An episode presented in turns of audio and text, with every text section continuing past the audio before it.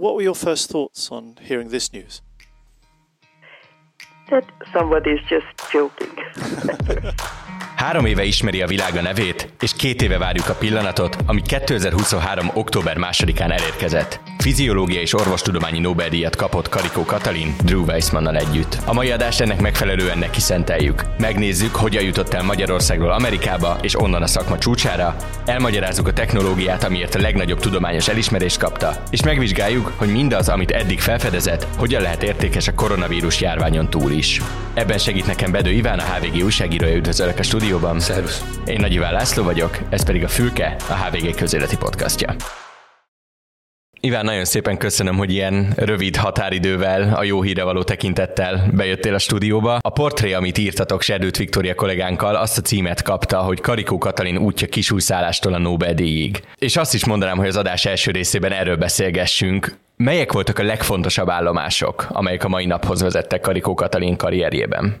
Hát ha karrierjéről beszélünk, akkor az egyik nagyon fontos állomás az volt, amikor 1985-ben hát mondjuk így megvált a Szegedi Egyetemtől, ennek a történetét hosszasan ő is elmesélte, már mások is írtak róla. Vett egy nagy levegőt a családjával együtt, és ugye ez az ismert történet, hogy a, a ladájukat eladták, és az érte kapott feketén átváltott pénzt bevarták a zsuzsilányuk maciába, hogy ne azzal az egészen minimális hivatalos ellátmányjal érkezzenek Amerikába, és ott szinte a nulláról, vagy majdnem a nulláról újra kezdte külföldiként amerikai egyetemeken, nem is a legnevesebb amerikai egyetem egyetem volt az, ahová először eljutott. Amúgy pedig nyilván a gyerekkora is számított. Tehát amit ő írt, hogy olyan házban nőtt fel, náttetős házban, amelyben nem volt sem vezetékes víz, sem hűtőszekén, sem televízió annak idején. Én úgy képzelem el, hogy ez meghatározza valakinek az életét, tehát akkor valaki vagy fölad minden reményt, vagy, vagy nagyon elszánt lesz, és hát látható, hogy Karikó Katarinnál ez az utóbbi azért tetten érhető.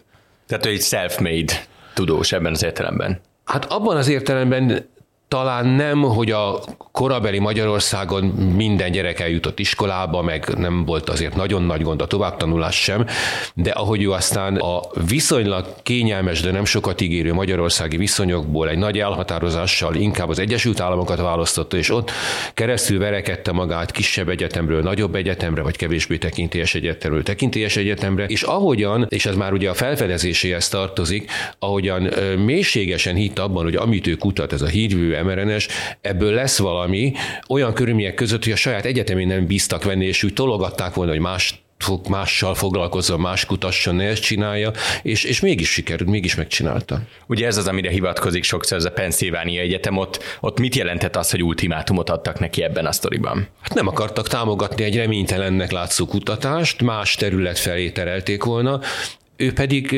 inkább kevésbé kedvező körülmények között, kevesebb támogatással mégis ragaszkodott, hogy ezt csinálja, és hát az részben véletlen volt, részben az ilyen történetekben azért mindig bebekövetkező, valószínűleg nem is teljesen véletlen fordulat, hogy egy másik kutatóval, a mostani Nobel-díjas társával, Drew Weissmannal összeismerkedett, ha nem tévedek, a történet úgy szól, hogy az ilyenkor szokásos helyen a fénymásológép mellett, de hát ez lehetett volna a teakonyha vagy a kávéfőző is. Rájöttek, hogy a kutatásai kiegészítik egymást, Weissman elkezdte támogatni Karikó Katalint, és ketten végül is megcsinálták. És ugye még kulcs szereplője ennek a történetnek ez a BioNTech, BioNTech nevű német cég. Ez a legtöbbeknek onnan lehet ismerős, hogy ez volt odaírva a Pfizer vakcina mellé, de pontosan mi ez a vállalat, hogy jön be a képbe? Nagyon érdekes vállalkozás ez. Az egyik érdekessége az, hogy, hogy a, egy török házaspár az alapító és az elnöke mindmáig, tehát hogy is mondjam, migráncsok műve Németországban. Ők nagyon jól elkezdték ezeket a kutatásaikat, hát ők kutatóorvosok, és ez a kis cégük ígéretes, de szinte senki által nem ismert kutatásokat folytatott, ugyanebben a témában, mint amiben aztán Karikó Katalin sikeres lett, hogy hogyan lehet az mRNS-t felhasználni oltáshoz vagy betegségek gyógyítására. És jól egymásra találtak, talán azért is, mert Karikó Katalin az amerikai egyetemeken nem kapta meg azt a bizonyos támogatást, ahogy erről pár percen már beszéltünk, vagy talán másért is, mindesetre egymásra találtak, sokáig ennek a német cégnek az alelnöke volt, sem őt nem nagyon ismerte a világ, sem a BioNTech-et nem ismerte a világ, és akkor mind, mindannyian berobbantak a koronavírus elleni oltással. Egyébként ezt el tudnád mesélni, hogy hogyan jutottunk el eddig a vakcináig? Mert ugye nagyon sokan, amikor vakcina szkepticizmusról beszéltünk, akkor azt mondták, hogy jaj, hát egyszer csak így a, a semmiből lett egy ilyen vakcina, miközben pontosan tudjuk, hogy ez az egész történet Karikó Katalin és az mRNS vizsgálattal az 2005-ben indult, azt hiszem, hogyha jól emlékszem arra, amit olvastam. Igen, az első publikáció abból az időből származik, és aztán mást is publikáltak ők Weissmannal ketten.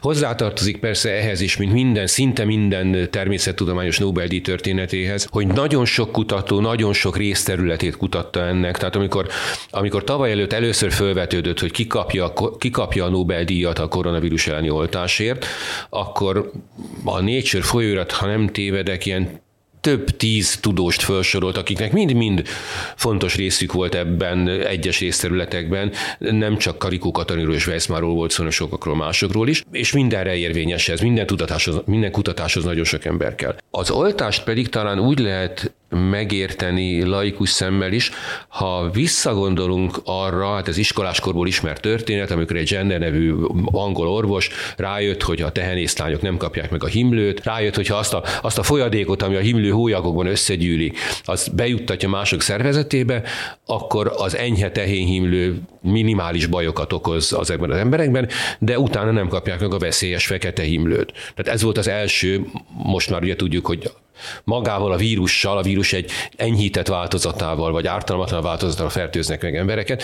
Ezt egyébként elég régóta ismerték, Kínában is voltak hasonló módszerek, meg máshol is, de ugye a gender nevéhez kötődik. És ugye innen jutunk el lépésenként úgy, hogy Utána már, mikor tudták, hogy léteznek vírusok, akkor jöttek vagy az előtt vírusok, vagy a legyengített vírusok, például a szabincsebben, de mondjuk a, a mostani koronavírus oltások közül is a Sinopharm is még ilyen módszerrel készült. Amikor megtalálják a vírust, legyengítik, vagy előlik, tehát ártalmatlanra teszik, bejuttatják a szervezetbe. Utána a következő lépés, hogy már nem is a vírus, hanem csak a vírus egy részét juttatják be, tehát már elvileg sem lehet betegnek lenni tőle, és ezek azok a vektorosként emlegetett oltások, a vektor az egy ilyen hordozó vagy egy okos biológus valósan azt mondja, hogy olyan, mint egy mozdony, amíg bevontatja azt a, azt a kis részecskét az ember szervezetébe, mint egy trójai falu, amivel bejuttatják. Ez mondjuk a koronavírus esetében lehet a tüskefehérje, az egy jellegzetes, sokat emlegetett darabja a vírusnak, akkor a szervezet ezt fölismeri, látja, hogy ez itt nem jó, elkezdene védekezni, ez egy ilyen edzőmérkőzés. Mondjuk biológusok azt magyarázni, hogy olyan, mintha az ellenségnek az egyenruháját megmutatnánk a védekező katonáknak, azok elkezdenek ezen gyakorolni, és az igazi ellenség jön az igazi egyenruhájában, akkor tudják, hogy hogy kell elküzdeni. Ezek ilyen népszerű hasonlatok, de talán közelebb visznek. És ugye az utolsó pont, ez az mRNS-es dolog, amikor még a vírusnak ezt a részecskéjét sem kell bejutatni az ember szervezetébe, hanem az emberi szervezet maga gyártja le ezt a vírust, mert az mRNS, ez a hírvívő mRNS, az általában is azzal foglalkozik, hogy, és ez már bonyolult biológia, amit én se értek, mert én is csak egy újságíró vagyok, a sejtek megszokták, hogyha jön egy ilyen hívő mRNS, ad nekik egy tervező, gyerekek, ezt gyártsátok le, létszi ezt a fehérjén, jó, megcsináljuk. Nem tudják, hogy mi az, csak ők megszokták, hogy nekik szólnak, akkor megcsinálják. És ha legyártottak, akkor megint jön a szervezet immunrendszer, ezek mindenféle védekező sejtek, megint látják a, most már nem is az ellenség egyenruháját, csak az egyenruháraként darabkáját, azon gyakorlatoznak, és akkor jön a vírus, akkor leküzdik. Tehát ilyen lépésekben jutottunk el az mRNS-hez, és hát ez nagyon hasznos nagyon sok más betegség ellen is majd. A mi szertes véget el tudnánk-e azt mondani, hogy pontosan miért kapta végül Karikó Katalin és Drew Weissman Nobel-díjat, mi volt a, a hivatalos indoklás? Főleg azért, ahogy rájött jöttek, hogy ezt az mRNS-t, ha mesterségesen gyártják, akkor hogyan kell módosítani ahhoz, hogy a szervezetbe bejutva ne váltson ki azonnal a gyulladást, és ne löködjön ki, és el tudja végezni a maga feladatát. Ehhez az alkotóelemek közül kellett valamit kicserélni, ez nagyon lényeges felfedezés, de az az igazság, hogy időnként én nem vagyok biológus sem, meg sok minden más sem.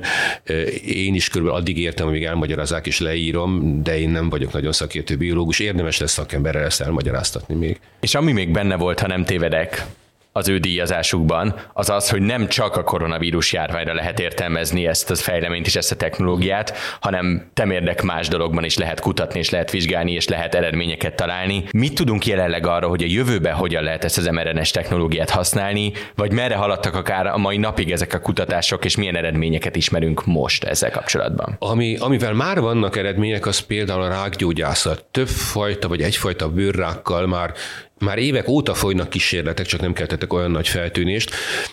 Ez igazából nem olyan gyógyszer, ami a rákot megelőzi vagy megakadályozza, tehát nem oltás ebben azért, hogy megkapok egy ilyet, és nem leszek rákos. Nem is kifejezetten gyógyszer valami a kettő között, a gyógyszer és az oltás között, és ez úgy működik most még a most kísérleti stádiumban lévő medicináknál, hogy a szokásos módszerrel, sebészeti eljárással kimetszik a rákos szövetet, abból kimutatják, hogy milyen fajta sejt az, ami a rákot okoz. Ez egyénenként nagyon változó, nagyon sokféle rák van, ezt ma már lehet tudni ezzel a ráksejtel, ezzel a kóros sejtel csinálják azt, amiről az előbb beszéltünk a vírus esetében, hogy egy jellegzetes darabkáját mRNS-sel megmutatják a szervezet immunrendszerének, és attól fogva a műtét után még fennmaradó, nem túl sok rákos sejtel már az immunrendszer valószínűleg el fog bánni. Tehát ez még nem az abszolút rákgyógyszer, de a mostaniakhoz képest egy sokkal hatásosabb módszer bizonyos esetekben.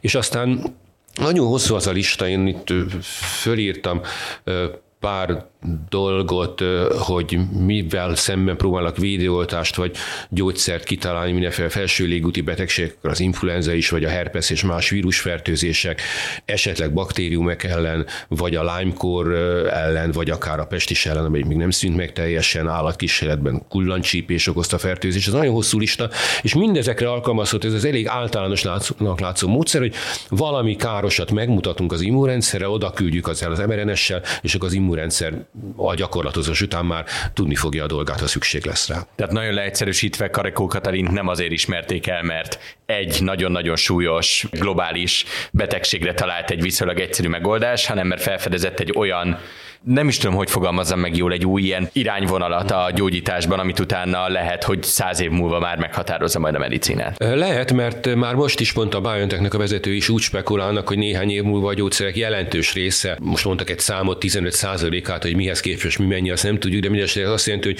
nagyon nagy várakozásokat fűznek hozzá, hogy ez maga ez a módszer, tehát hogy valamilyen kis kóros, káros anyagot megmutatunk a hívő mRNS segítségével, és akkor az immunrendszer így módon tud gyakorlatozni, és utána harcolni olyasmikkel szemben is, amikkel szemben most még nincs gyógyszer, vagy nem annyira hatékony gyógyszer. Tehát nagyon általános módszernek ígérkezik, és, és sokan kísérleteznek vele, csak most az oltás miatt és a nobel miatt még inkább fölfigyelünk olyan kísérletekre, amelyek csöndben azért pár éve már folytak. Tavaly ilyenkor is, emlékszem, hogy itt ültünk a szerkesztőségben, és be volt készítve egy-két cikk, hogy na mi van, hogyha most már megkapja Karikó Katalin, végül erre még egy évet kellett várni, összesen vagyunk rá kell nézek a telefonomra, tehát most vagyunk három és fél évvel a pandémia kitörése után, nagyjából kettő és fél évvel azután, hogy elkezdtek kigördülni a vakcinák, és itt sokunkban megfogalmazott a kérdés, hogy miért csak most kapta meg, hogyha látjuk, hogy mennyit tett hozzá, hogy gyakorlatilag két év alatt eljutottunk oda, hogy ez a vírus kiszállt az életünkből, miért csak most kapta meg?